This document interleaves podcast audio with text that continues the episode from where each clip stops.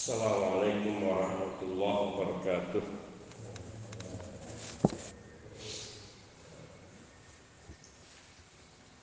Alhamdulillah Alhamdulillah Rabbil Alamin Wal akibatu lil muttaqin Wal udwan illa ala zalimin Wa ashhadu an la ilaha illallah wahdahu la syarika lah Wa ashhadu anna Muhammadan abduhu wa rasuluh Sayyidul awwalina wal akhirin Wa ala alihi وصحبه والتابعين ومن تبعهم بإحسان إلى يوم الدين أما بعد إخواني في الدين أعزني الله وإياكم ورحمني ورحمكم جميعا kita memasuki pembahasan yaitu ada beberapa hal yang khusus ataupun menjadi keistimewaan pada diri Nabi kita Muhammad Sallallahu Alaihi Wasallam dibandingkan dengan rasul-rasul yang lain. Semua rasul adalah utusan Allah dan manusia-manusia pilihan. Namun demikian bahwa Allah Subhanahu wa taala melebihkan beliau atas rasul-rasul yang lain. Sebagaimana Allah Subhanahu wa taala juga melebihkan sebagian rasul atas sebagian yang lainnya untuk suatu hikmah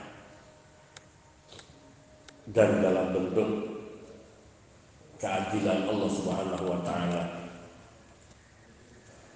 Seperti ulul azmi mereka adalah rasul-rasul yang lebih dilihat dari sisi kesabaran dan keteguhan hati mereka menghadapi gangguan cobaan yang lebih berat daripada rasul-rasul yang lainnya. Bahkan ada rasul-rasul yang mereka mendapatkan kemudahan di dalam berdakwah atau diberi kekuasaan oleh Allah Subhanahu wa taala sehingga ia mendapatkan kesulitan yang lebih sedikit atau bahkan hampir-hampir tidak mendapati kesulitan. Seperti Nabi Sulaiman alaihissalam yang beliau melanjutkan dari dakwah ayahandanya yakni Nabi Dawud alaihissalam di antara kekhususan keistimewaan yang diberikan oleh Allah Subhanahu wa taala kepada Nabi sallallahu alaihi wasallam yang tidak diberikan kepada nabi yang lain di antaranya adalah dan juga ada keistimewaan-keistimewaan yang atau kekhususan-kekhususan yang Allah berikan kepada Nabi dan tidak diberikan kepada umatnya. Jadi ada dua. Yang pertama keistimewaan Rasulullah SAW atas semua Rasul Rasul yang lain. Kemudian ada pemberian keistimewaan dari Allah Subhanahu wa taala kepada nabi yang ini tidak diberikan kepada umatnya terutama dalam hal syariat. Ada syariat yang kita akan lihat di sini. Pertama bahwa keutamaan nabi atas nabi-nabi yang lain.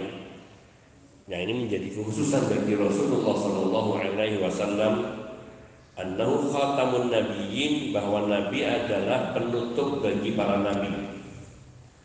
Nabi kita Muhammad sallallahu alaihi wasallam adalah penutup bagi para nabi. Di dalam surat Al-Ahzab ayat 40 Allah tabaraka wa taala berfirman, "Maka Muhammadun aba ahadin min rijalikum walakin Rasulullah wa khataman nabiyyin." Maka Muhammadun aba ahadin bukanlah Muhammad itu bapak dari seorang min rijalikum dari seorang di antara kalian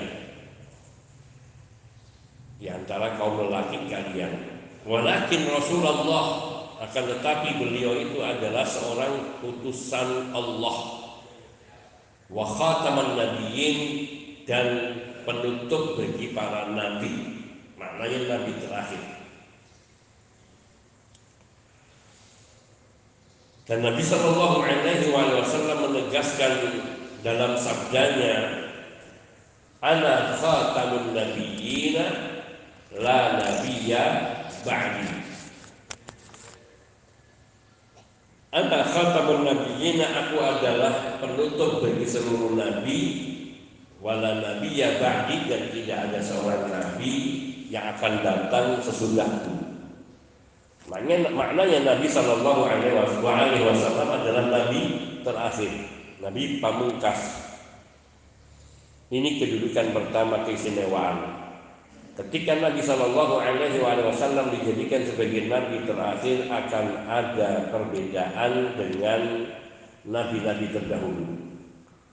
Yang sisi perbedaannya, insya Allah nanti akan lebih uraikan lebih jelas, tapi secara ringkas bahwa Bila Nabi Shallallahu Alaihi Wasallam adalah Nabi terakhir yang Allah tidak akan lagi mengutus dan mengangkat seorang Nabi pun sesudah beliau, maka isyaratnya beliau akan disempurnakan ajarannya dan syariatnya dan Allah akan menjaga syariat dan ajarannya sampai hari kiamat atau maksudnya menjelang hari kiamat.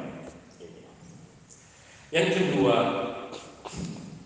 al-maqamul mahmud keistimewaan yang diberikan Allah kepada Nabi Shallallahu Alaihi Wasallam yaitu kedudukan yang terpuji, kedudukan yang mulia.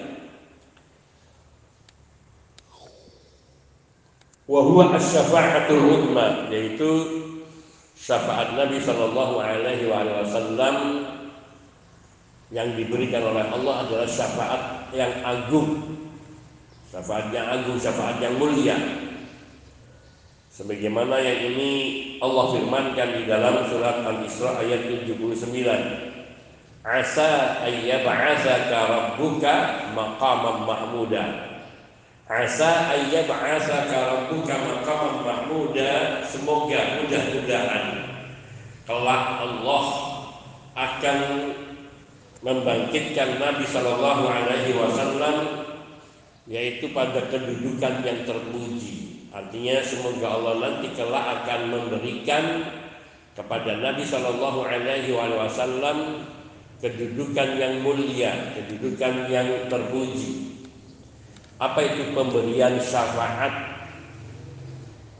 Beliau adalah satu-satunya hamba Allah yang diberi oleh Allah izin untuk memberi syafaat pada hari Yaumul Hisab, pada hari kiamat nanti yaitu untuk memohon kepada Allah agar segera dilaksanakan hisab pada hari kiamat nanti.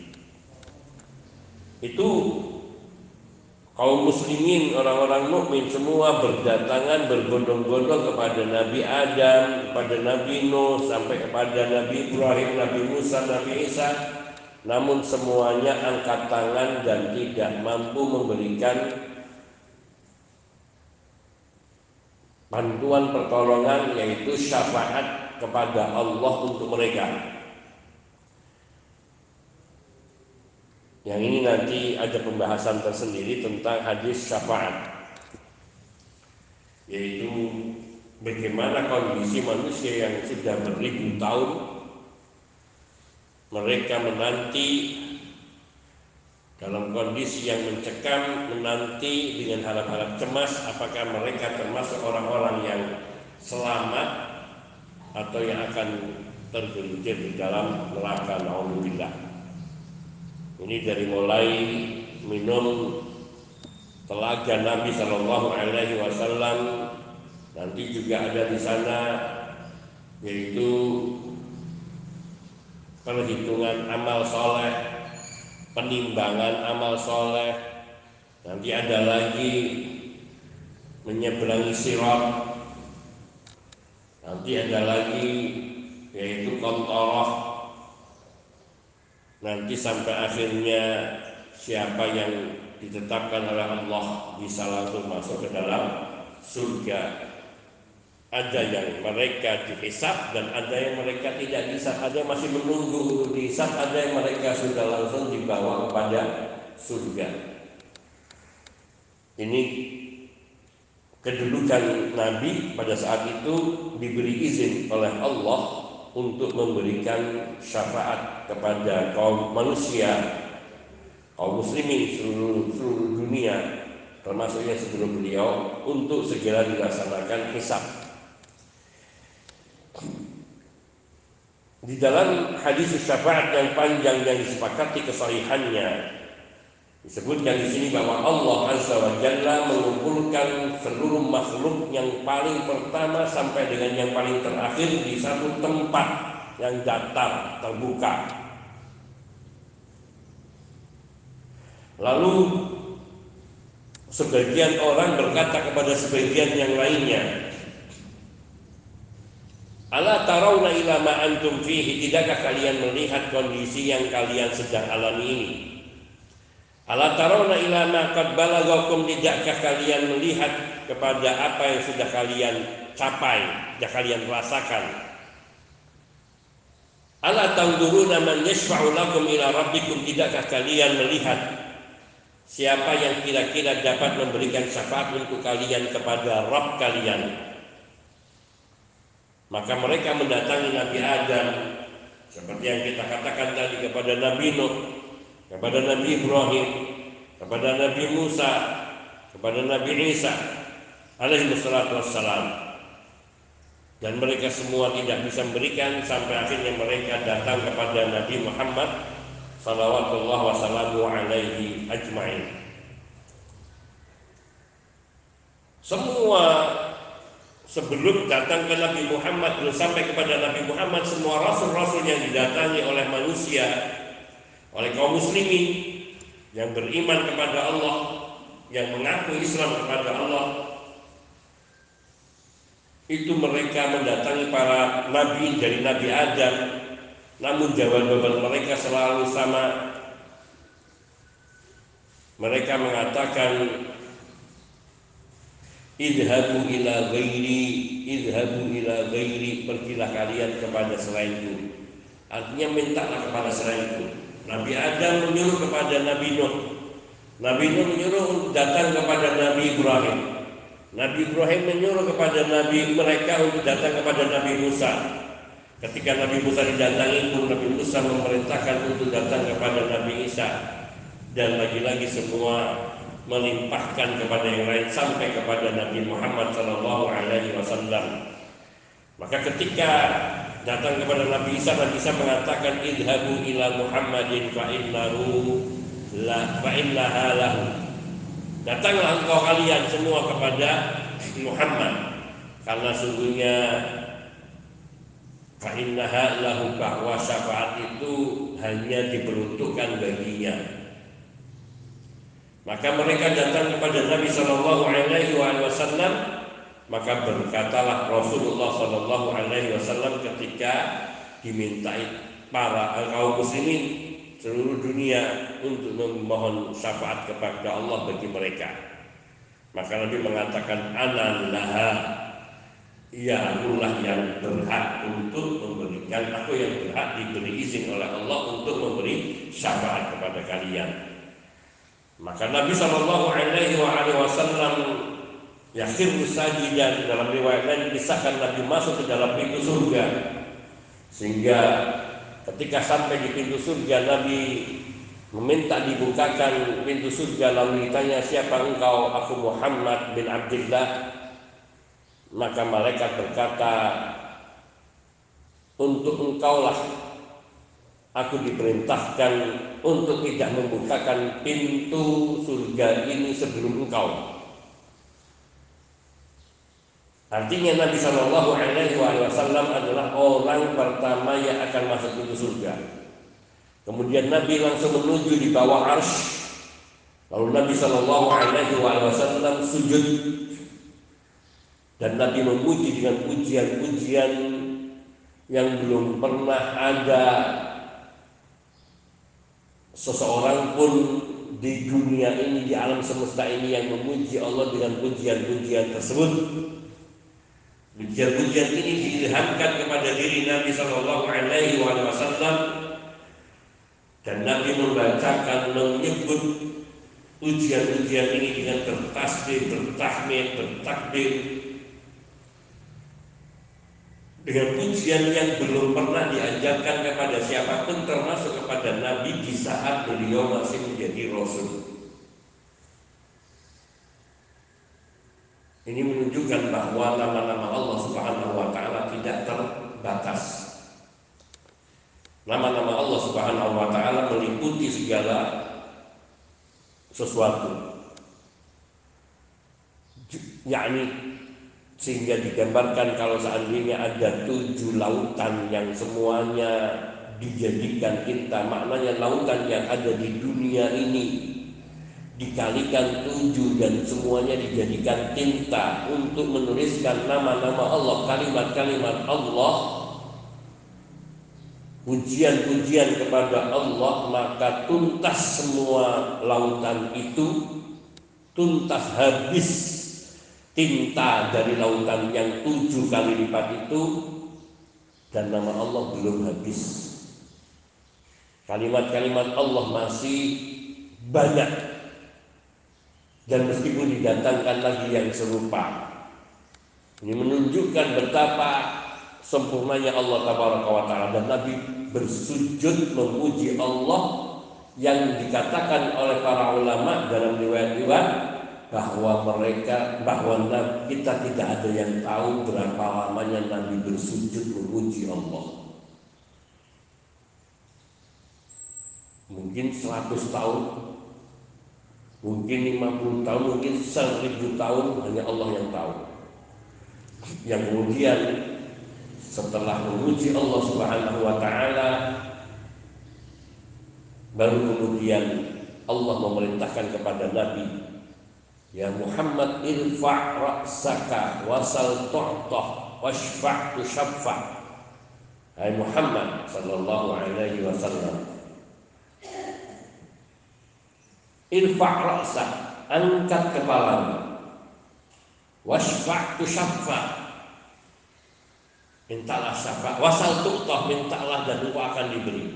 Wasfa' tu syafaat mintalah engkau syafaat dan engkau akan diizinkan untuk memberi syafaat. Maka syafaat yang pertama yang diminta oleh Nabi adalah memohonkan untuk hisab. Maka segera dilaksanakan hisab. Dan kemudian setelah itu hisab itu setelah jalan semua Nabi Shallallahu Alaihi Wasallam pun akhirnya juga meminta lagi syafaat kepada Allah Subhanahu wa taala. Dan demikian pula nabi-nabi yang lainnya. Dan ini pembahasannya yang panjang sekali. Yang di situ Allah Subhanahu wa taala yang tertinggi adalah bahwa Allah memberikan syafaat yang paling agung kepada Nabi sallallahu alaihi wasallam yang tidak Allah berikan kepada nabi-nabi dan rasul-rasul yang lain yaitu memohon kepada Allah untuk segera dilaksanakan hisab pada hari kiamat.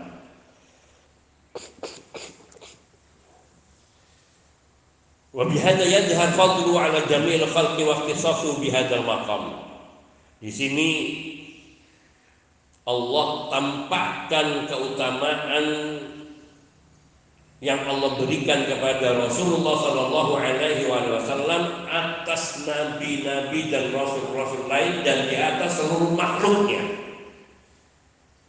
Dengan diberikannya Nabi kedudukan yang mulia ini masuk ke dalam surga yang pertama dan sampai kemudian bersujud kepada Allah, memuji Allah, mengagungkan Allah dengan pujian-pujian pengagungan-pengagungan yang belum pernah beliau hafal dan beliau ketahui sebelumnya.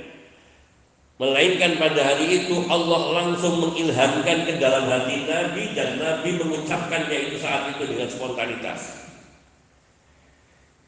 Ini yang kedua, jadi yang pertama keistimewaan yang Allah berikan kepada Nabi Shallallahu Alaihi Wasallam yaitu beliau adalah nabi terakhir. Yang kedua, beliau adalah orang satu-satunya yang menerima syafaat al-udma di yaumul kiamat. Yang ketiga, bahwa semua rasul dan nabi ketika diutus oleh Allah Subhanahu wa taala mereka hanya diutus kepada kaumnya saja dan syariat-syariat Nabi itu berlangsung untuk waktu tertentu sehingga Allah gantikan dengan syariat yang baru dengan rasul yang baru kepada umat-umat yang sudah menyimpang dari syariat yang telah diajarkan oleh Nabi sebelumnya. Sedangkan Nabi kita Muhammad Shallallahu Alaihi Wasallam beliau diistimewakan oleh Allah Subhanahu wa taala dari rasul-rasul sebelum beliau dengan diutusnya beliau kepada seluruh umat manusia termasuk bangsa jin. Dan risalah Nabi ini tidak terbatas oleh masa tertentu yakni masa tertentu yang dekat seperti umat-umat atau seperti misalnya rasul-rasul sebelum rasul Nabi Shallallahu Alaihi Wasallam. Karena risalah Nabi Shallallahu Alaihi Wasallam kepada bangsa jin dan manusia seperti yang Allah firmankan dalam surat Al-A'raf ayat 158 Kul ya ayyuhan nasu inni rasulullah ilaikum jami'a Katakanlah wahai Nabi Shallallahu Alaihi Wasallam, wahai manusia.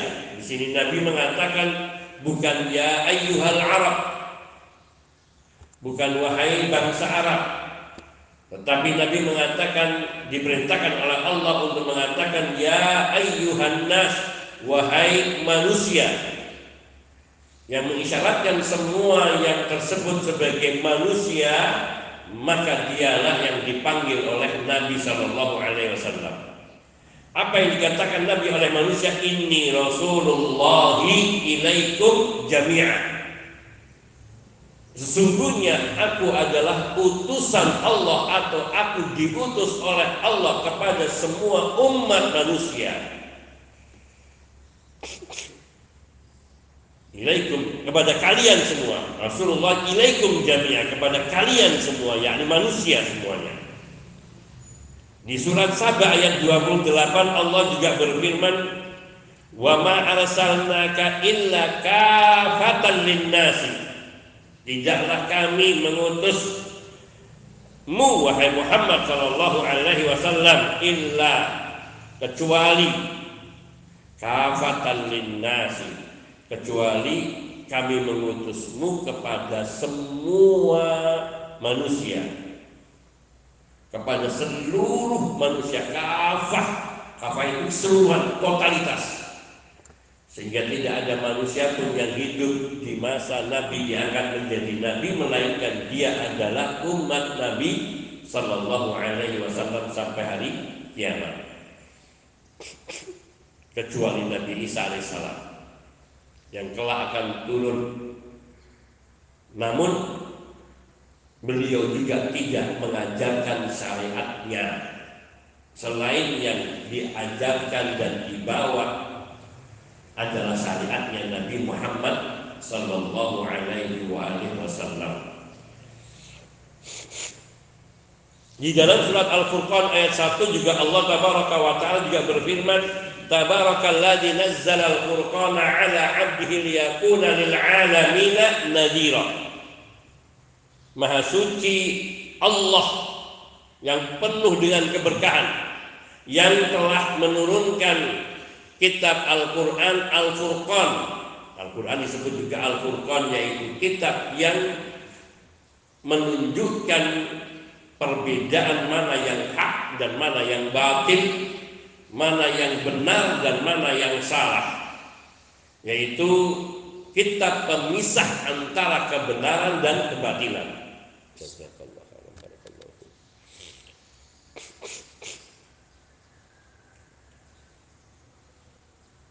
Alladzi nazzala al-Furqan ala abdi yang telah menurunkan kitab Al-Quran pembeda antara yang hak dan batin kepada hambanya. Kata-kata nazzala menurut para ahli tafsir dan juga ahli lughah bahwa makna nazzala sama dengan anzala yaitu menurunkan akan tetapi ada spesifikasi, ada kekhususan makna pada nazala yaitu menurunkan kitab suci Al-Qur'an ini tidak sejumlah langsung. Satu kitab mushaf langsung turun namun makna nazala Allah menurunkannya dengan tadrij yaitu dengan berangsur-angsur. Yang memakan waktu sampai 23 tahun lamanya. Ini 23 tahun adalah masa yang sebenarnya dikatakan singkat bagi Rasulullah Shallallahu Alaihi Wasallam untuk merubah umat yang benar-benar nul. Maknanya nul di sini adalah dalam pengetahuannya tentang agama yang hak ini.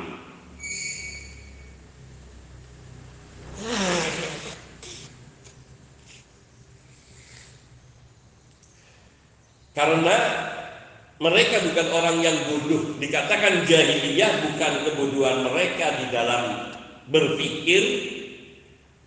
Bahkan mereka dikenal banyak orang-orang bijak di tengah-tengah bangsa Arab.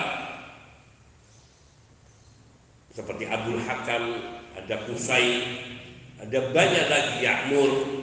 Ini bangsa-bangsa jahiliyah Ya'mur bin Auf yang mereka ini adalah orang-orang yang dijadikan rujukan dalam persoalan-persoalan yang dihadapi oleh masyarakatnya. Namun kebodohan atau dikatakan jahiliyah yaitu karena mereka tidak mengenal tauhid. Karena mereka tidak menyembah kepada sesembahan yang esa. Kebodohan mereka terhadap kekeesaan Allah Subhanahu wa taala di dalam hak peribadatan dan penyembahan. Adapun di dalam penciptaan rububiyah maka mereka mengakui dan mereka tahu bahwa yang menciptakan langit dan bumi dan alam semesta ini hanya Allah. Dan ini termasuk benih-benih yang tersisa dari ajaran Nabi Ibrahim alaihissalam. Sehingga ketika Nabi diperintahkan oleh Allah untuk menanyakan kepada mereka kul atau walain sa'altum. Walain sa'alta. Kalau kalau engkau tanyakan kepada mereka man khalaqas samawati wal arda siapa yang menciptakan langit dan bumi? Dengarlah jawaban mereka la yakulunna niscaya mereka akan mengatakan Allah Katakan wahai Rasul sallallahu alaihi wasallam man khalaqakum siapa yang menciptakan kalian? La yaqulunna mereka juga pasti akan menjawab dengan mengatakan Allah.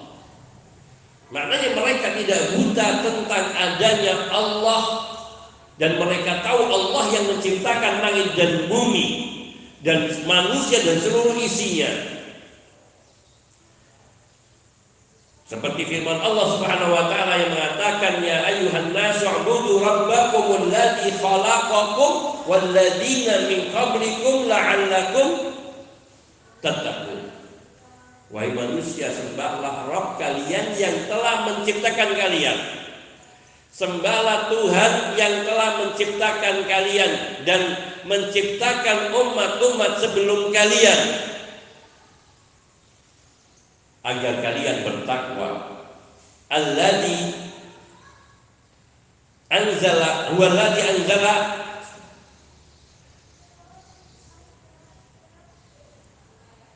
Alladhi anzala minas sama'i ma'an Alladhi ja'ala lakumul arda firasyan was sama'a bina'an wa anzala minas sama'i ma'an fa akhraja bihi minas thamarati rizqan lakum. Yang ini mengisahkan dialah yang telah menciptakan Allah di jalan arda firasyan yang telah menjadikan bumi ini terhampa. Wassama'a binaan menjadikannya langit itu sebagai atap bangunan. Wa anzala minas dan Allah menurunkan dialah yang telah menurunkan air dari langit air hujan. Yang dengan air itu fa'akhraja bihi minas samarati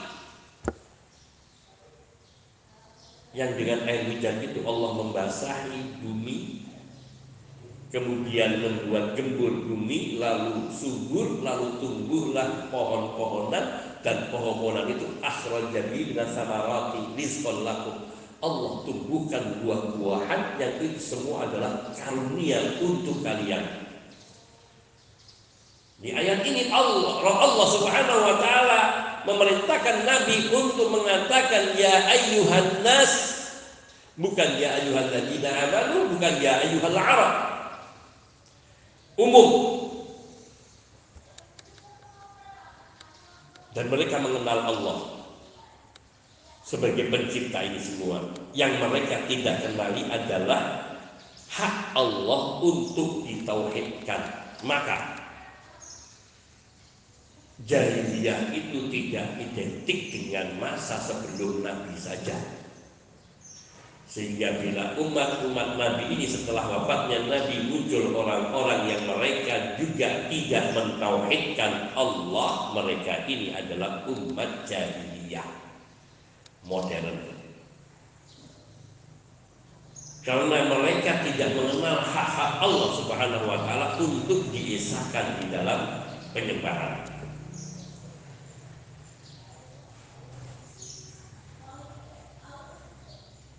Alladhi nazzala al-furqana ala abdihi yang telah menurunkan al-furqan kepada hambanya.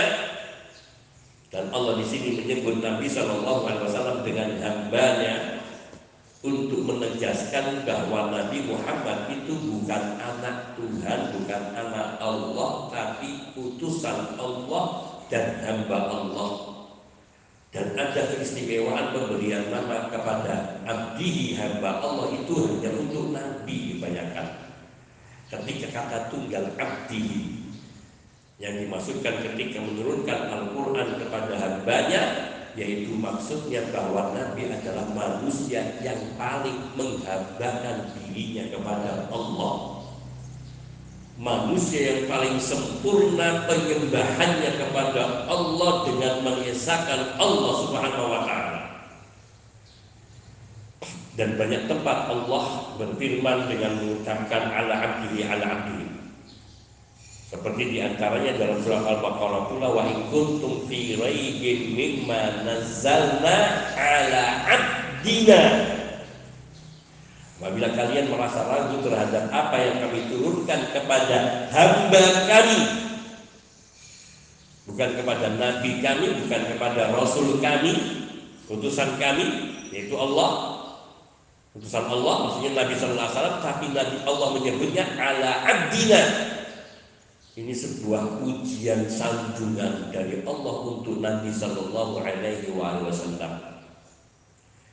Dalam surat Al-Isra Allah juga berfirman Subhanalladzi asra ala asra ala abdihi. Subhanalladzi asra bi abdihi. Maksud Allah yang telah memperjalankan hambanya. Penyebutan abdul yang ditujukan kepada Nabi Shallallahu Alaihi Wasallam di dalam Al-Quran semuanya adalah bentuk ujian Makanya Nabi sangat suka disebut oleh Allah dengan panggilan Abdul. Itu panggilan kesayangan ibaratnya. Panggilan yang mengandung ujian dan kedekatan Nabi dengan Allah Subhanahu wa taala ala abdihi liyakuna lil alamin nadhira agar beliau menjadi orang yang memberikan peringatan lil alamin kepada sekalian alam yaitu yang diberi kewajiban oleh Allah untuk melaksanakan syariat Allah ya dari kalangan manusia dan jin. Di alam ini yang diperintahkan untuk menjalankan syariat Allah itu manusia dan jin.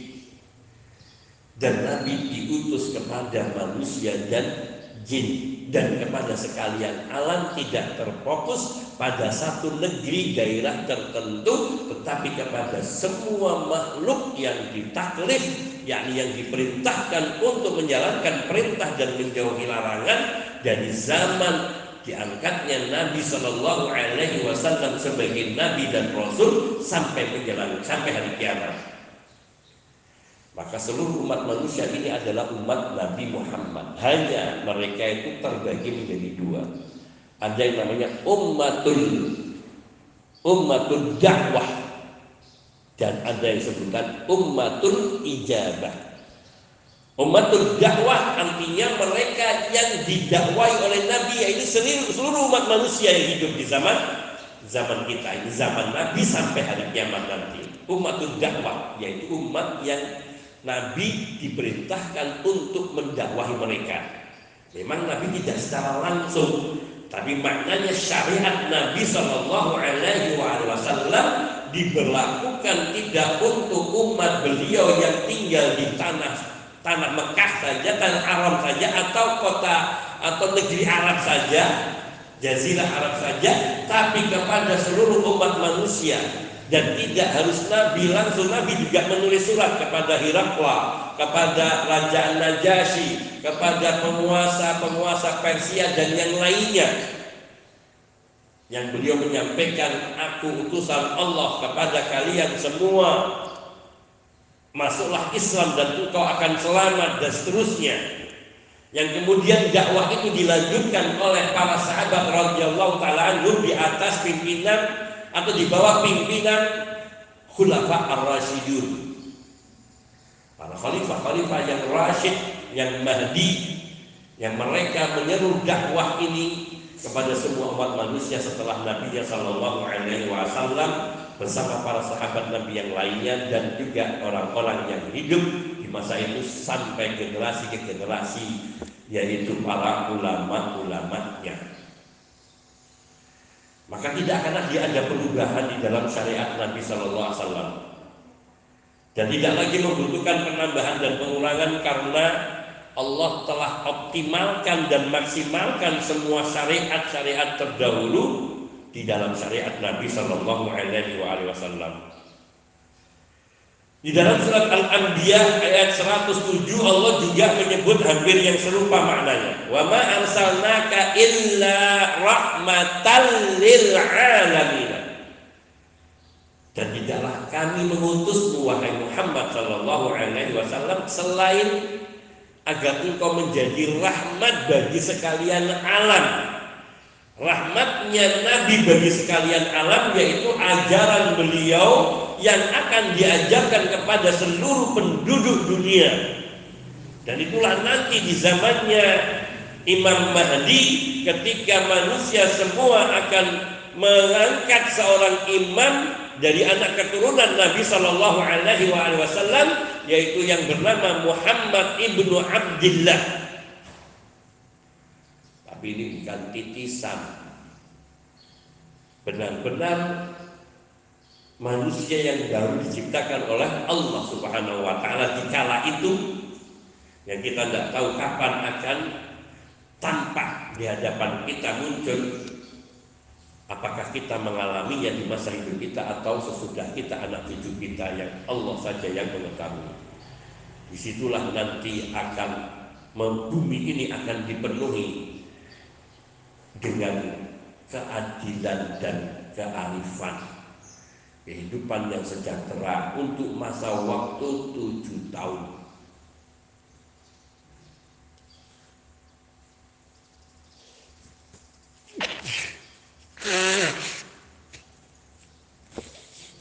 Nah, di dalam surat lain, surat Al-Ahqaf ayat 29 Allah tabaraka wa taala berfirman, "Wa id sarafna ilaika nafara minal jinni yastami'una al-Qur'ana falamma hadaruhu qalu ansitu falamma qudiya wallau ila qaumihim mundirin dan ingatlah tatkala tatkala kami telah memalingkan segolongan dari bangsa jin untuk datang ke tempatmu. Mereka mendengarkan Al-Quran, maka ketika mereka telah datang, yakni ketika telah men, datang kepada kepada Al-Quran ini, falamma hadaruhu datang di majlisnya Nabi saat Al-Quran itu dibacakan kalau mereka berkata yakni sama mereka berkata ansitu. Diam perhatikan Falamma dia ketika Nabi Shallallahu Alaihi Wasallam selesai membacakan Al-Quran, walau ila kaumihim mereka pulang ke kaumnya dan mereka memperingatkan kepada kaumnya ini ayat yang jelas tegas bahwa syariat Nabi Muhammad Sallallahu Alaihi Wasallam juga untuk bangsa jin. Di surat Al-Jin ayat 1 juga Allah berfirman, "Qul uhiya ilayya" Katakanlah wahai Rasul sallallahu alaihi wasallam, "Uhiya ilayya telah diwahyukan kepadaku annahu istama'a nafaru minal jinni faqalu inna sami'na qur'ana ajaba. Yahdi ila rusydi fa amanna bihi wa lan nusyrika bi rabbina ahada dan seterusnya wa annahu ta'ala jaddu rabbina man takhadha sahibatan wala wala dan seterusnya di sini bahwa Nabi diberitahu oleh Allah Subhanahu wa taala bahwasanya ada segolongan bangsa jin yang mereka duduk mendengarkan bacaan ayat-ayat suci Al-Quran yang dibacakan oleh Nabi ketika diturunkan oleh Allah Subhanahu wa Ta'ala. Ayat-ayat suci Al-Quran yang dibacakan Nabi ini didengar oleh bangsa jin, kemudian mereka beriman kepadanya. Beriman kepada Nabi, beriman kepada Al-Quran, dan beriman kepada Allah Subhanahu wa Ta'ala. Ini menunjukkan keumuman risalah Nabi Shallallahu Alaihi Wasallam yang meliputi manusia dan jin untuk semua makhluk-makhluk ini yang hidup di masa Nabi sampai menjelang kiamat dan sampai hari kiamat nanti. Artinya syariat Nabi Shallallahu Alaihi Wasallam tidak dikhususkan untuk bangsa Arab saja dan untuk masa itu saja dan syariat Nabi Shallallahu Alaihi Wasallam adalah syariat terakhir Khatamul Anbiya beliau Nabi terakhir yang syariatnya telah Allah sempurnakan dengan firman-Nya Al-Yauma akmaltu lakum dinakum wa atmamtu alaikum ni'mati wa raditu lakum Islam. Sempurna. Sehingga apa maknanya? Tidak membutuhkan perubahan. Dan semua bangsa, semua umat dengan budaya peradaban yang berbeda Semuanya bisa menerima Al-Quran dan untuk diterapkan di negeri dan di kehidupan mereka di masa apa pun. Sehingga tidak ada syariat Islam itu yang dikatakan oh itu budaya Arab bukan syariat Islam tidak ada omong kosong. Bahkan sekiranya syariat itu dulunya diambil, diadopsi dari syariat yang ada di bangsa Arab, ketika itu yang namun dibenarkan oleh Islam maka dipakai, maka itu menjadi syariat Islam yang diberlakukan kepada seluruh umat manusia yang menjadi umat Nabi Shallallahu Alaihi Wasallam. Banyak. Salah satu contohnya aja, salah satu contohnya adalah tata cara pernikahan yang ada di dalam syariat Islam ini adalah diambil dikukuhkan dari apa yang sudah berlaku di bangsa Arab pada masa itu. Ada beberapa jenis perkawinan di dalam kalangan bangsa Arab. Macam-macam perkawinan, pernikahan dan keturunan, tapi di antaranya itu adalah seperti yang kita jalani dan kita alami. Dan kita lihat atau kita lihat syariat itu di syariat Nabi Shallallahu Alaihi Wasallam, yaitu pernikahan itu ada ada seorang pengantin laki-laki dan mengantin perempuannya. Ini pengantinnya yang nikah. Ini rukunnya. Kemudian ada wali yaitu wali bagi pengantin putrinya yang kedua. Yang ketiga ada dua saksi. Yang laki-laki beriman. Ada yang keempat adalah ijab dan kabul akadnya. Ada akadnya. Ada ucapan dari wali kepada kepada pengantin pria. Aku nikahkan engkau, kawinkan engkau dengan putriku, dengan ponakanku, dengan fulan, fulan, fulan, dengan mahar sekian. Kemudian dengan tunai atau dengan terutang, boleh. Saya belum punya apa-apa mau nikah.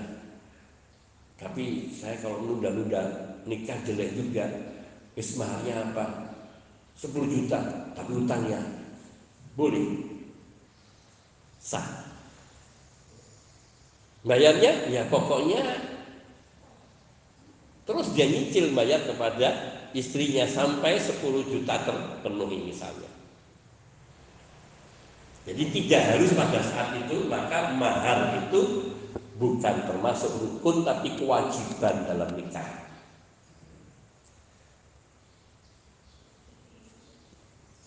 Ini pernikahan yang kemudian menjadi syariat Nabi Shallallahu Alaihi Wasallam dan itu diberlakukan bagi bangsa Arab, bagi non Arab di zaman Nabi dan juga di zaman sekarang di negeri mana pun.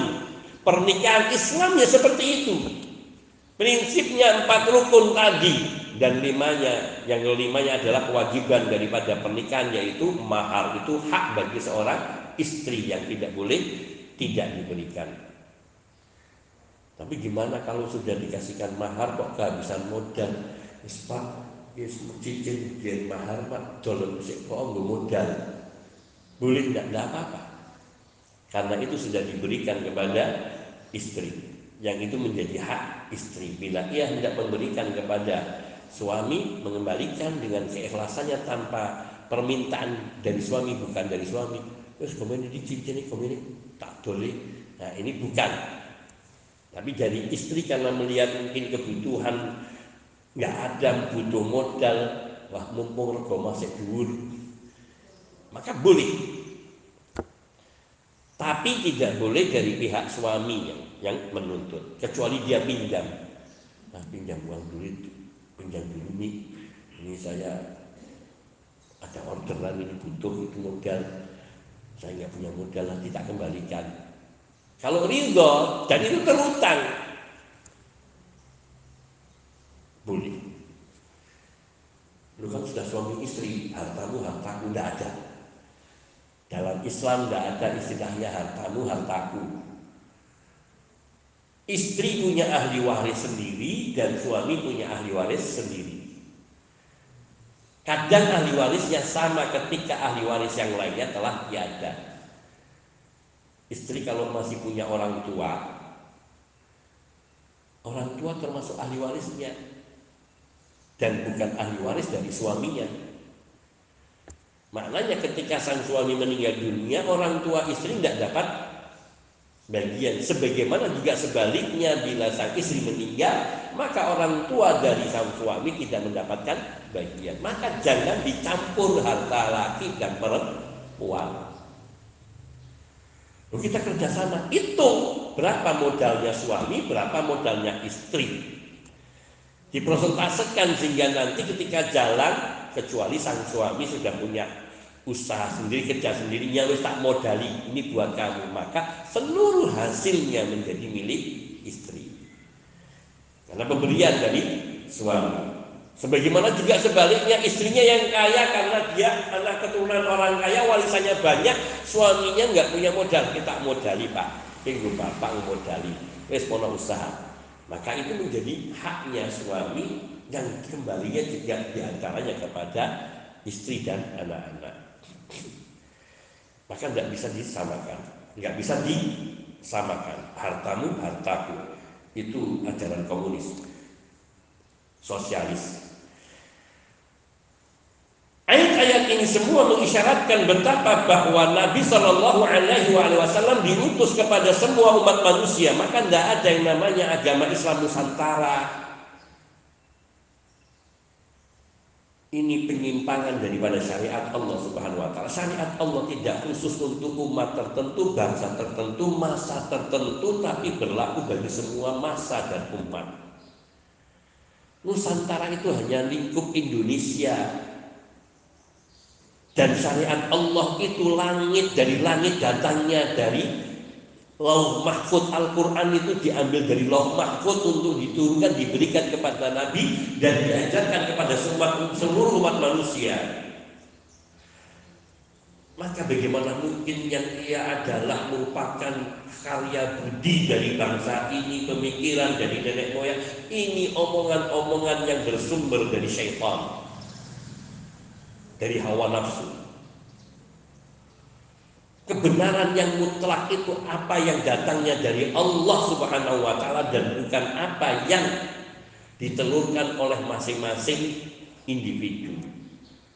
Loh kita kan punya kebudayaan peradaban yang berbeda dengan umat lain.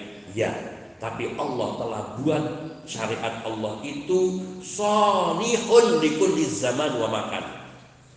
Fleksibel, elastis, cocok untuk semua tempat dan masa. Semua tempat artinya negeri mana saja.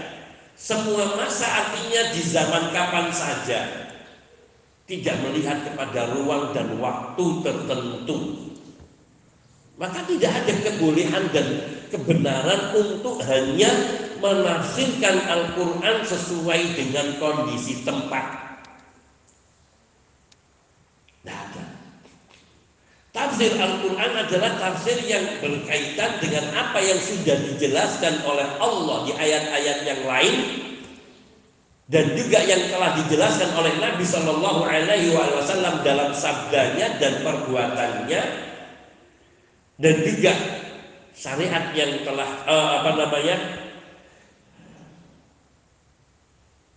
Syariat Nabi Shallallahu Alaihi Wasallam yaitu cocok untuk semua masa, semua kalangan, dan semua manusia yang hidup di zaman Nabi sampai hari kiamat nanti mereka semua akan dapat menunaikan syariat Allah ini tanpa memandang dari mana. Tinggalnya di mana di negeri mana. Nanti bagaimana dengan orang-orang yang di Eskimo di kutub utara yang mereka masa terangnya siangnya bisa sampai setengah tahun atau malamnya bisa sebaliknya ada ketentuan syariat yang sudah ditetapkan dan bisa diberlakukan. Apa yang diberlakukan mengambil yaitu waktu yang stabil di daerah sekitarnya. Mas, maknanya dari negara-negara sebelumnya. Itu standarisasi waktu sholat mereka. Sebagaimana itu telah diisyaratkan oleh Nabi Shallallahu Alaihi Wasallam ketika nanti munculnya Dajjal yang hari pertama kemunculannya hari ini akan dipanjangkan selama satu tahun. Jadi satu hari itu menjadi satu tahun lamanya.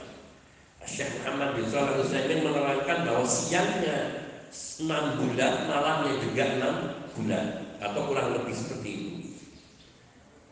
Para sahabat bertanya kepada Nabi Shallallahu Alaihi Wasallam, ya Rasulullah, gimana kita sholatnya nanti? Apakah cukup dengan lima kali toh dalam semasa satu tahun itu? Tidak. Kalian ukur dengan waktu-waktu kalian melaksanakan sebelum itu. Artinya apa? Kita berlakukan jadwal jam Meskipun Nabi Shallallahu Alaihi Wasallam di zaman itu belum ada ketentuan jam. Bahkan ketetapan waktu sholat berkaitan dengan perubahan kondisi. Siang, malam, pagi, malas, duhur ketika matahari tergelincir ke arah barat. Sampai bayang-bayang dari benda suatu bayang-bayang dari suatu benda itu panjangnya dua kali lipat dari benda itu. itu berakhir waktu duhur dan masuk waktu asar dan waktu asar sampai dengan terbenamnya matahari atau menurut yang waktu yang utama adalah sampai yakni menjelang gelap tapi sebelum gelap. Tapi yang dohir yang wajib yaitu sampai terbenam matahari. Waktu maghrib adalah dari mulai terbenamnya matahari secara sempurna kemudian munculnya mega merah di ufuk barat sampai hilangnya mega merah. Dan waktu isyak dimulai dari hilangnya mega merah di ufuk barat sampai dengan menjelang pertengahan malam yaitu sekitar jam 11 atau setengah 11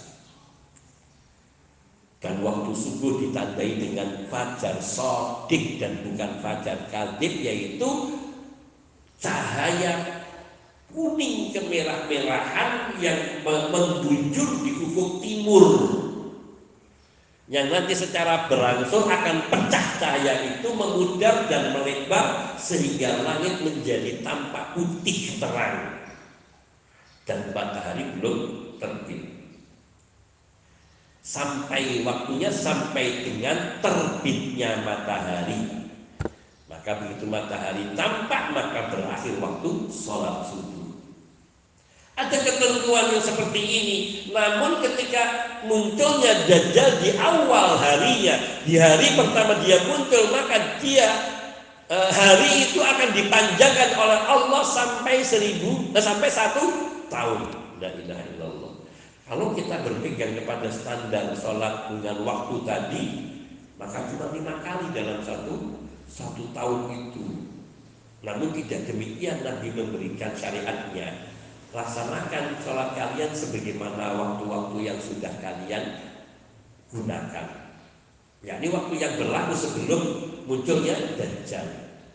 Jadi syaratnya waktu dengan jam. Dan di sini tidak harus tepat kalau memang jam pada waktu itu sudah tidak ada, tapi Allah taala. Nah, ini mengisyaratkan bahwa syariat Islam ini telah disempurnakan oleh Allah dan siap untuk dilaksanakan di mana saja, di negeri apa saja, bangsa apa saja, umat mana saja, dan zaman kapan saja.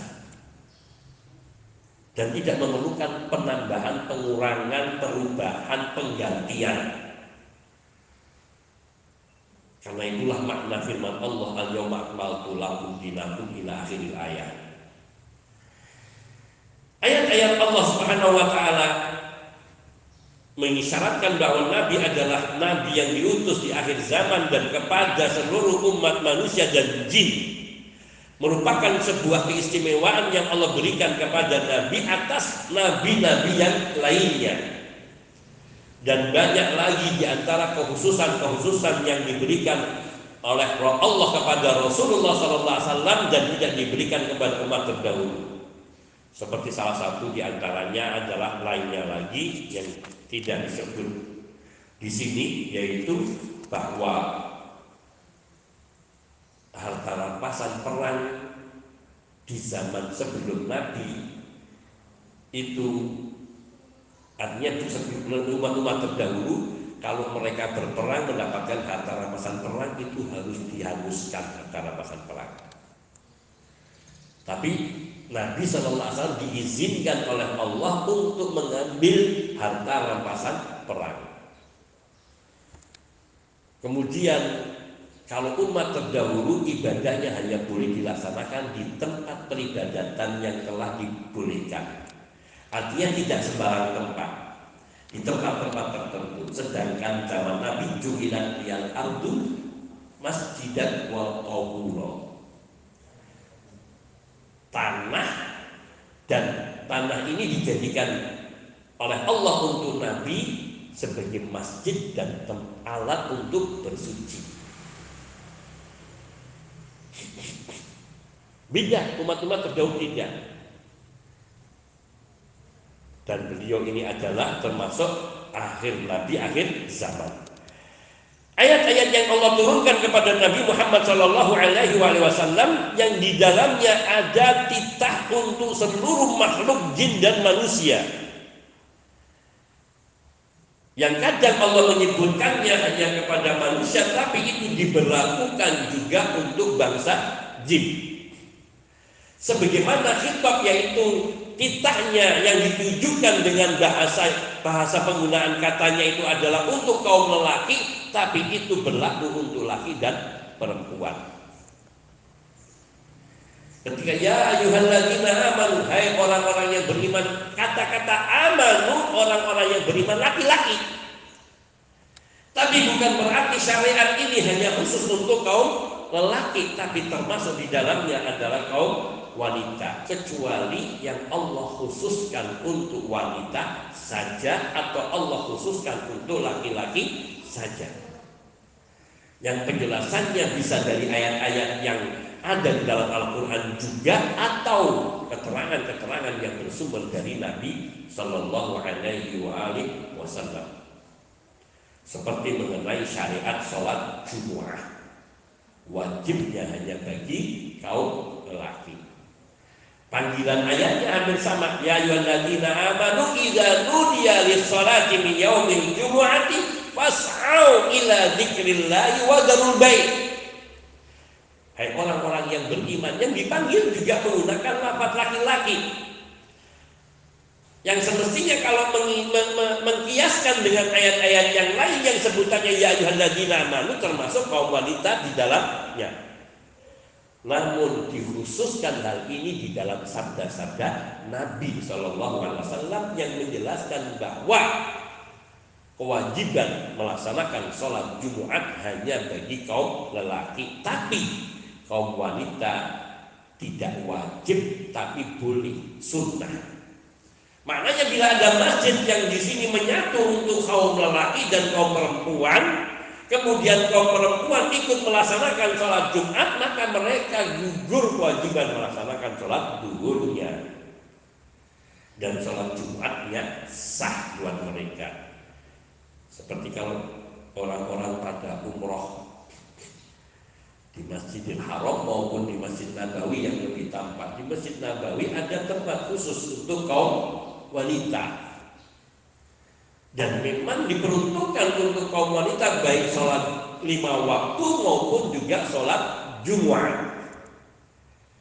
Maka wanita juga boleh melaksanakan sholat Jumat, tetapi tidak wajib. Nah ini maka kitab yang khusus bagi seluruh yang yang yang ditujukan kepada Nabi Shallallahu Alaihi Wasallam atau kepada umat manusia itu termasuk di dalamnya bangsa jin di dalamnya.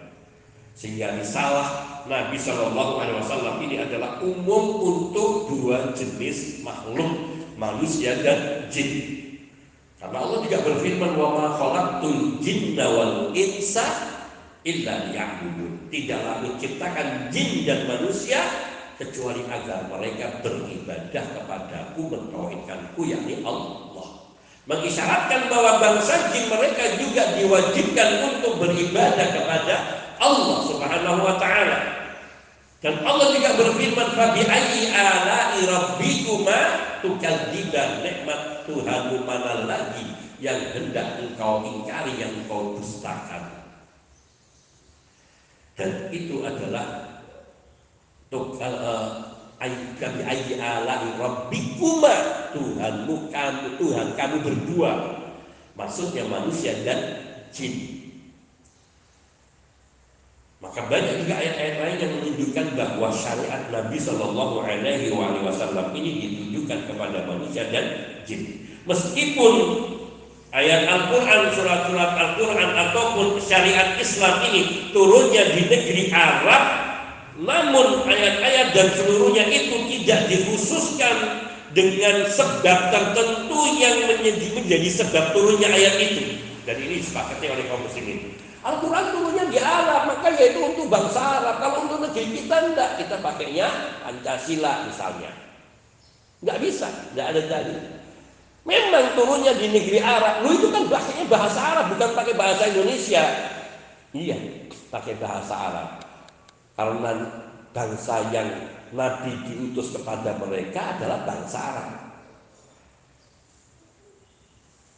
Maka Rasulnya pun dari orang Arab yang fasih berbahasa Arab. Mengapa kok bangsa Arab yang dipilih? Satu banyak faktor. Bangsa Arab adalah bangsa yang memiliki karakter yang keras, tegas, dan belak-belakan. Tidak punya basa-basi. Itu satu.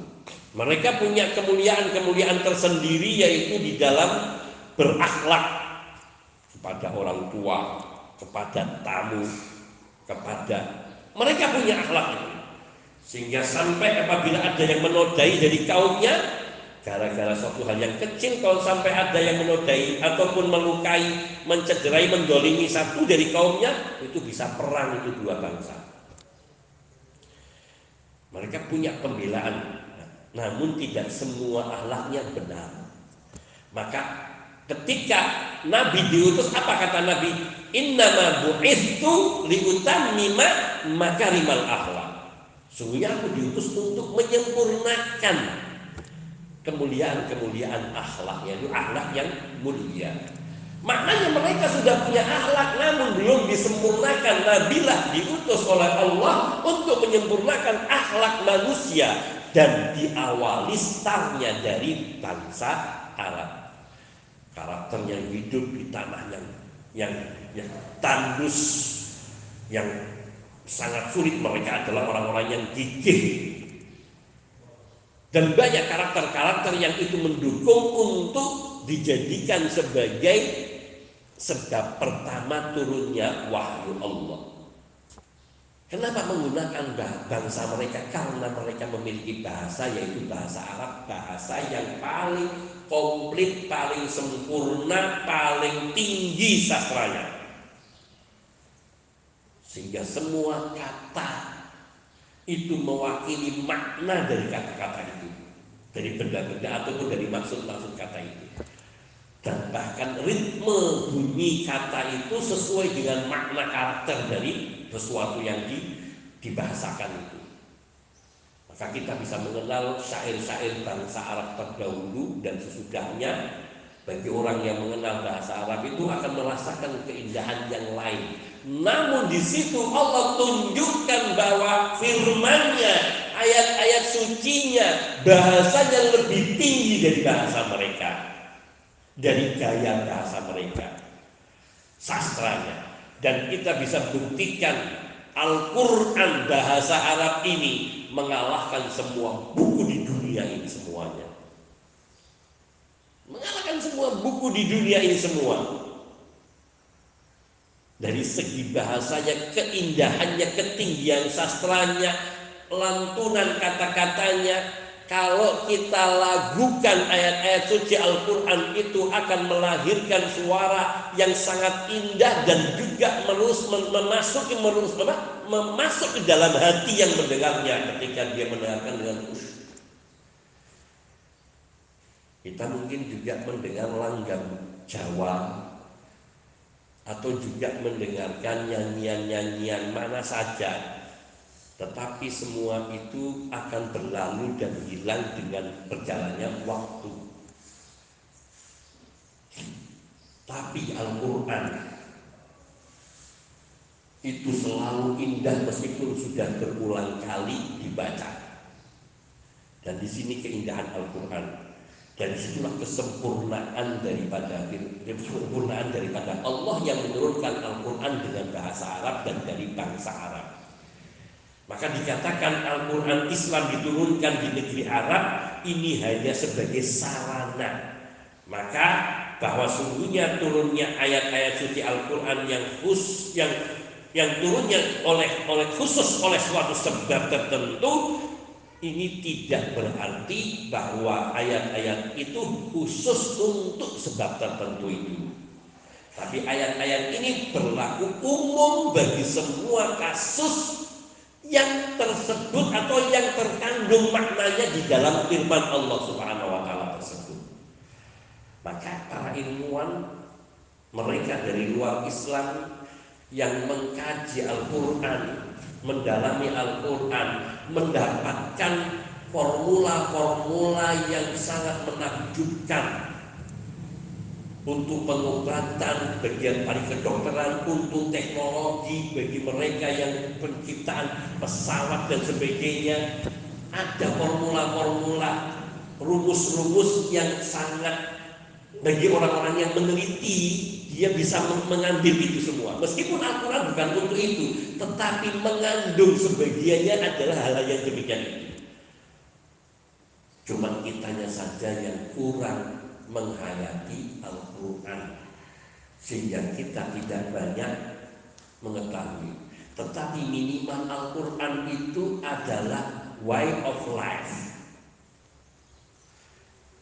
Jalan hidup, pegangan hidup, pedoman hidup yang akan menuntun manusia kepada ridho Allah, kepada kebahagiaan dunia dan akhirat dan tidak ada satu kitab pun kitab suci mana pun bahkan karya kitab yang tebal setebal apa pun yang dapat menandingi Al-Quran yang cuma satu jilid yang cuma 30 juz dengan 114 suratnya itu. Karena kesempurnaan Allah subhanahu wa ta'ala di dalam menurunkan firmannya. Al-Quran itu bukan makhluk. Al-Quran itu kalam Allah wahyu kalam Allah, firman Allah dan ia adalah bagian dari Allah, sifat Allah. Allah berfirman dan firman Allah itu bukan makhluk. Firman Allah adalah yakni sesuatu yang datangnya dari Allah Subhanahu wa taala. Sehingga maknanya apa kalau dikatakan Al-Quran itu makhluk dengan tidak makhluk bedanya sangat jauh. Al-Quran kalau Al-Quran dikatakan bukan makhluk maka Al-Quran itu datangnya dari Allah maka ia adalah hak benar tidak mungkin salah dan pasti nilai kebenarannya. Namun kalau Al-Quran dikatakan makhluk yang namanya makhluk bisa tidak sempurna.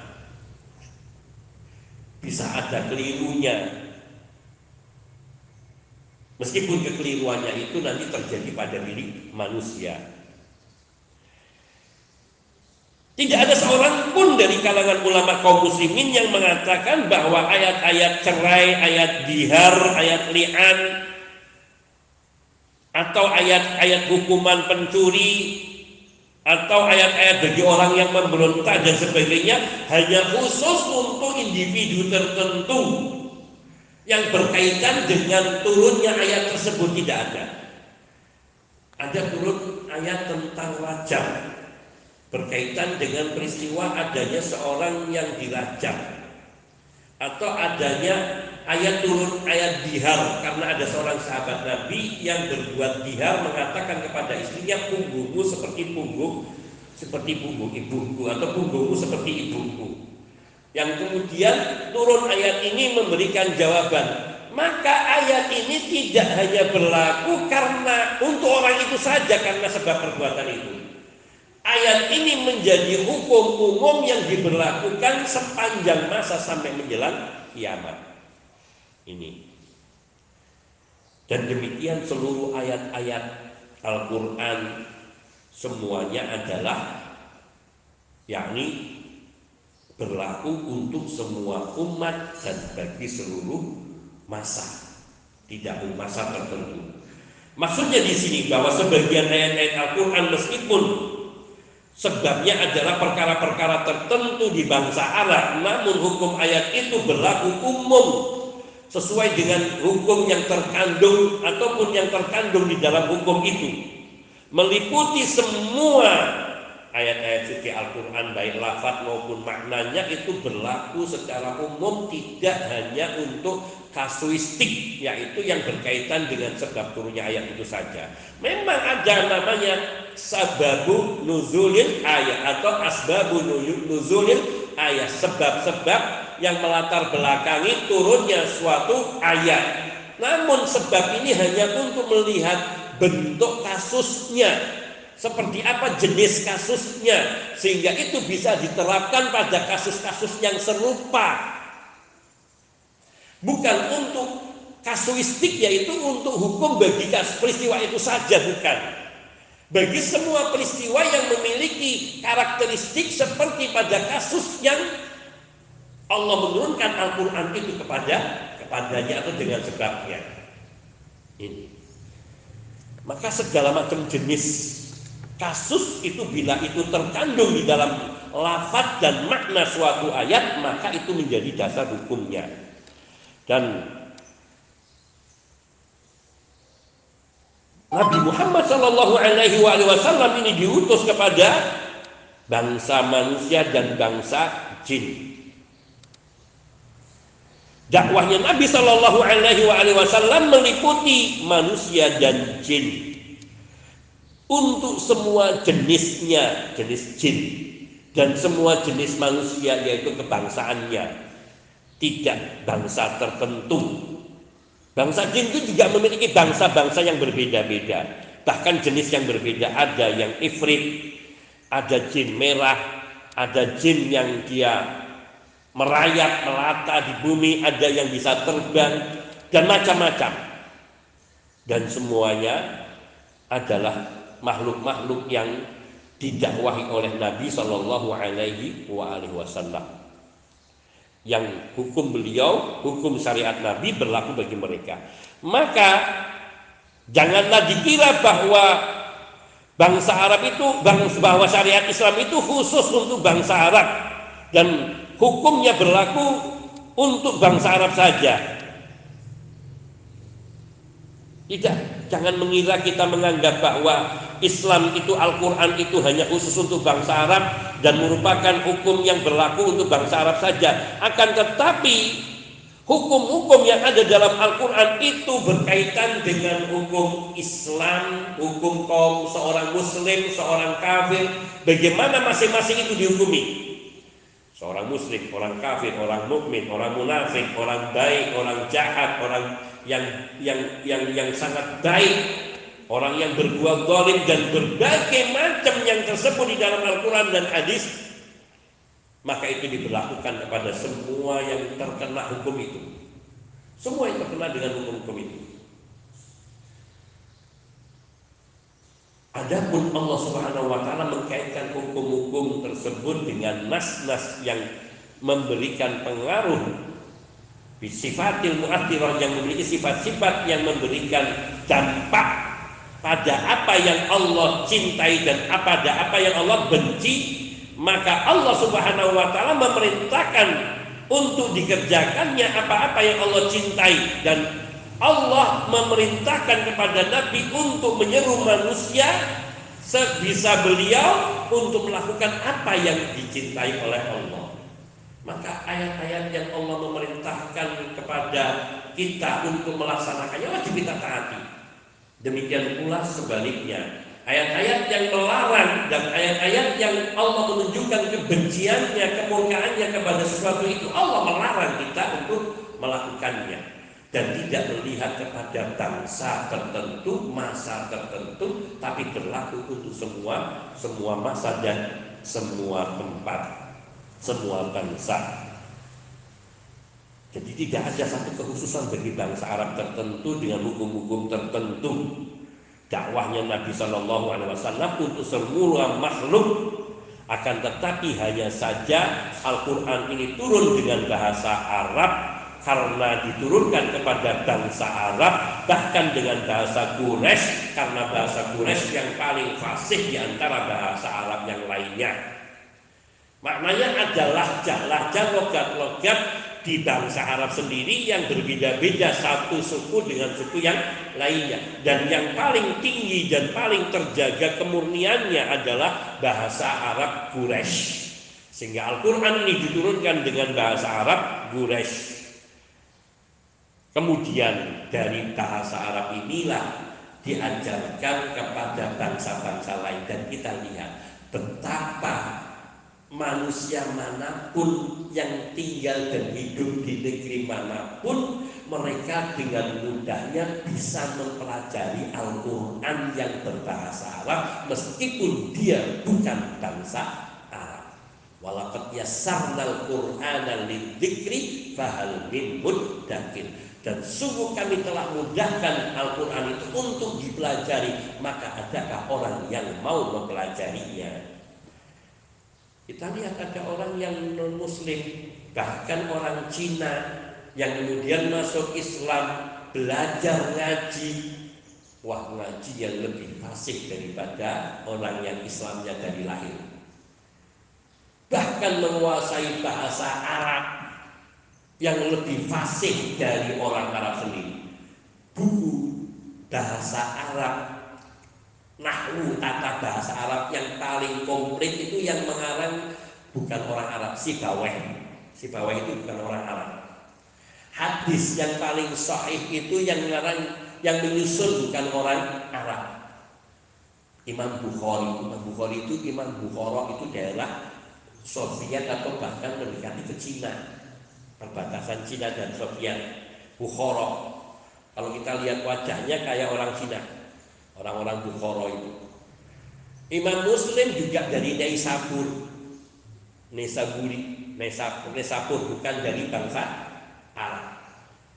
Ahlu hadis yang mentahrid hadis yang banyak Syekh Muhammad Nasir Jalal Albani yang baru meninggal tahun 2000-an beliau juga orang Albania bukan orang Arab. Banyak sekali Turmudi juga bukan bangsa Arab bukan jadi Islam itu tidak khusus untuk bangsa Arab saja memang ada keistimewaan pada bangsa Arab dengan diutusnya Nabi Shallallahu Alaihi Wasallam dari bangsa Arab dan kepada bangsa Arab. Namun tidak syariat itu tidak khusus untuk mereka.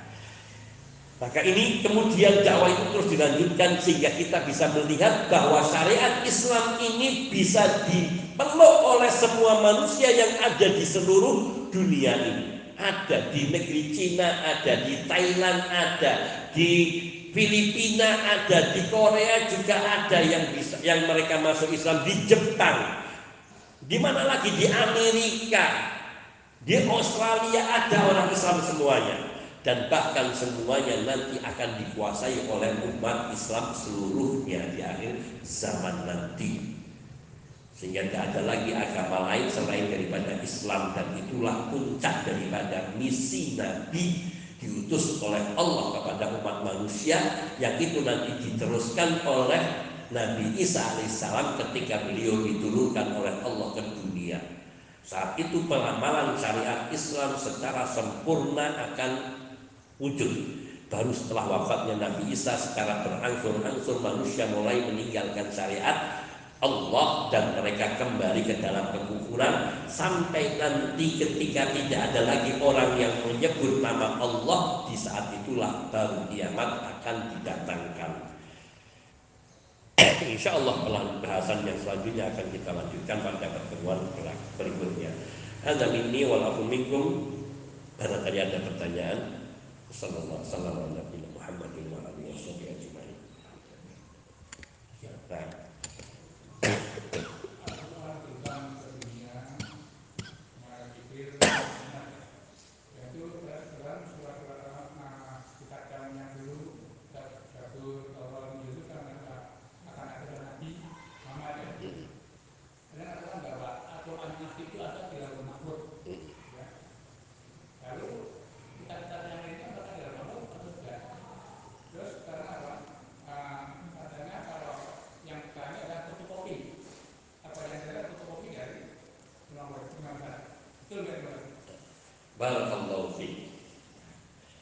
Bahwa Al-Quran dan juga kitab-kitab suci yang diturunkan oleh Allah kepada para rasul dari rasul-rasul pertama Nabi Nuh sampai dengan Nabi Muhammad Shallallahu Alaihi Wasallam itu terjaga di loh mahfud asalnya. Kemudian Allah turunkan.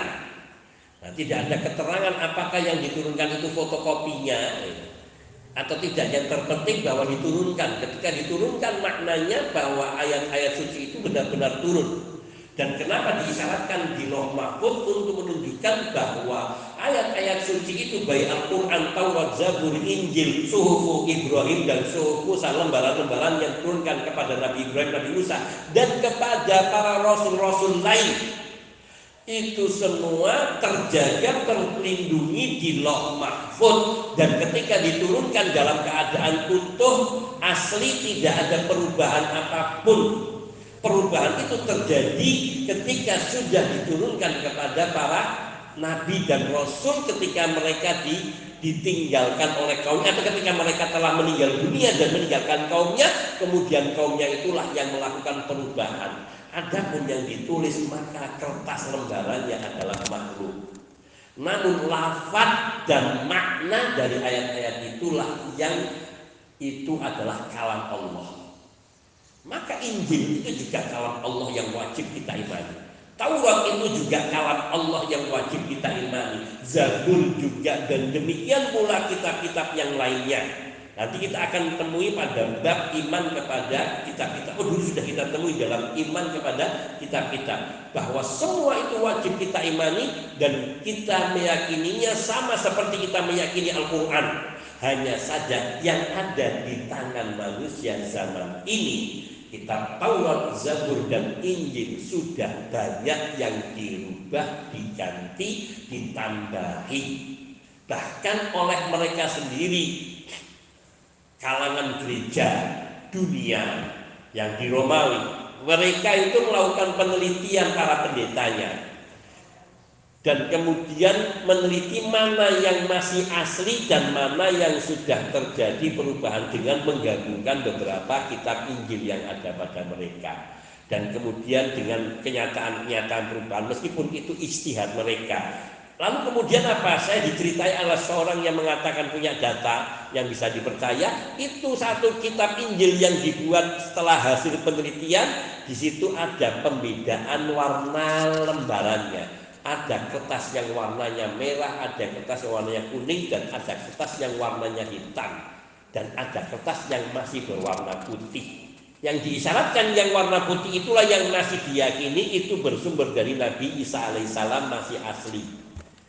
Yang berwarna kuning entah mungkin sudah ada campurannya sedikit, yang berwarna merah mungkin banyak, kalau yang hitam itu mungkin sama sekali bukan dari Nabi Isa alaihissalam atau yang sudah sama sekali bikinan seperti Paulus dan yang lainnya. Jadi mereka mereka menyimpan sesungguhnya mereka itu ada di dalam satu museum yang terjaga nggak boleh disentuh nggak boleh dibuka yaitu kitab Injil yang masih asli. Kalau itu dibaca goyah imannya, maka itu dilakukan penjagaan supaya bahkan sampai tingkat uskup atau paulusnya itu pun tidak memegang kuncinya sendiri dipegang orang lain supaya tidak dibaca. Namun kadang-kadang Allah memberikan hidayah sehingga tanpa sepengetahuan mereka bagaimana caranya itu bisa dibuka dan bisa dibaca nanti di zaman Nabi Isa alaihissalam diturunkan oleh Allah tidak ada seorang pun dari umat Nabi Isa atau orang-orang yang beragama Nasrani melainkan dia nanti akan apa? Akan beriman kepada Nabi Isa sebelum meninggalnya Nabi Isa. Tidak ada seorang Nasoro pun melainkan nanti dia akan beriman kepada Nabi Isa sebelum Nabi Isa meninggal dunia. Dan ada sebuah riwayat yang menyebutkan bahwa umur Nabi Isa nanti artinya lamanya Nabi Isa tinggal di bumi membawa umat Nabi Muhammad SAW dengan syariatnya Nabi selama 40 tahun dan itu dipenuhi dengan keadilan, kedamaian, kesejahteraan dan tidak ada satu bid'ah pun yang diamalkan di, di bumi ini. Dan semua sunnah-sunnah yang pernah diajarkan Nabi semua akan dihidupkan dan dijalankan. Jadi kalau orang sekarang mereka sampai moyoi, ini ingin sunnah, kono udah pinang zaman biyen ini adalah moyoi dirinya sendiri. Karena seandainya dia dipanjangkan umurnya sampai mengalami turunnya Nabi Isa dan melihat bagaimana Nabi Isa membawa umatnya Nabi Shallallahu Alaihi Wasallam dengan syariatnya Nabi Muhammad bukan syariatnya Nabi Isa alaihi wasallam itu dia akan melihat betapa syariat Islam itulah masa kejayaan yang telah diramalkan oleh Allah Subhanahu wa taala dan Nabi sallallahu alaihi. Artinya sudah ditetapkan oleh Allah dan nabinya pasti terjadi. Jadi intinya bahwa yang diturunkan ini adalah yang hak. Sedangkan Al-Quran ini adalah penggabungan dari kesempurnaan pengamalan dari syariat-syariat terdahulu yang tidak berubah dari syariat para rasul, para nabi sampai dengan Nabi Muhammad Shallallahu Alaihi Wasallam yaitu inti dakwah mengajak umat manusia untuk mentauhidkan Allah Subhanahu Wa Taala dalam peribadatan dan penyembahan. Itu mutlak. Dikatakan oleh Nabi Shallallahu Alaihi Wasallam nahnu ambia nahnu nahnu ma'asyiral ambia dinuna wahid kami adalah halayak para nabi, agama kami satu, Islam. Nahnu ikhwanun li'allatin, kami ini saudara seibu.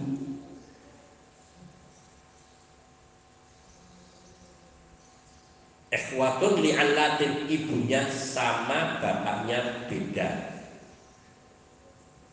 Eh, apa namanya? Saudara se, ah, saudara seibu ibunya Nabi. Saudara seibu kami saudara beda ibu kami kami saudara beda ibu. Ikhwatun li latin kami satu saudara beda ibu artinya sebapak.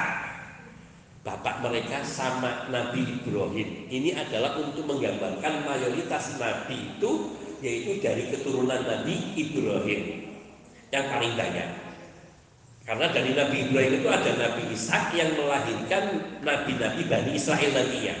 Nabi Ishak punya anak Nabi Yakub, Nabi Yakub itulah yang disebut dengan Israel, Nabi Israel. Namanya itu Nabi Israel yang punya anak lagi Nabi Yusuf dan seterusnya sampai nanti ada anak keturunan dari Nabi Musa alaihissalam dan seterusnya sampai mereka ini semua dari Bani Israel. Nah, sedangkan yang satunya lagi dari Nabi Ismail hanya melahirkan satu nabi yaitu Nabi Muhammad Shallallahu Alaihi Wasallam. Maka Nabi Muhammad ini saudara dengan Nabi Isa, saudara sebapak tiga ibu. Nahnu ikhwatun li'anlatin Saudara sebapak beda ibu. Bapaknya Nabi Ibrahim, ibunya Nabi Nabi Muhammad SAW maksudnya adalah Siti Hajar dan ibunya Nabi Isa alaihissalam yaitu ke atasnya nenek moyangnya adalah Siti Sarah. Hanya di situ. Maka agamanya sama. Yang beda syariat nah syariat untuk umat terdahulu yang postur mereka besar tinggi lebih kuat umurnya lebih panjang syariatnya itu lebih berat. Kalau syariat umat terdahulu itu dibebankan kepada syariat Nabi Muhammad Sallallahu Alaihi Wasallam kita semua tidak akan kuat maka diberinya kita yang ringan tapi yang sempurna. Yang meliputi semua sehingga kenapa syariat Nabi Muhammad SAW itu diberlakukan untuk semua makhluk yang hidup di masa beliau sampai akhir zaman? Karena Allah sudah tidak lagi akan mengutus seorang nabi pun sesudah beliau. Sehingga syariatnya pun disempurnakan. Dan semua itu Allah lakukan dengan hikmah dan keadilannya serta dengan rahmat yang kita kadang tidak mampu mencampurnya. Hanya Allah Taala a'lam. Hada minni wa afu minkum wa sallallahu wasallam ala nabiyina Muhammadin wa alihi wa sahbihi ajma'in walhamdulillahi rabbil alamin. Subhanallahumma bihamdika asyhadu an la ilaha illa anta astaghfiruka wa atubu ilaik. Assalamualaikum warahmatullahi wabarakatuh.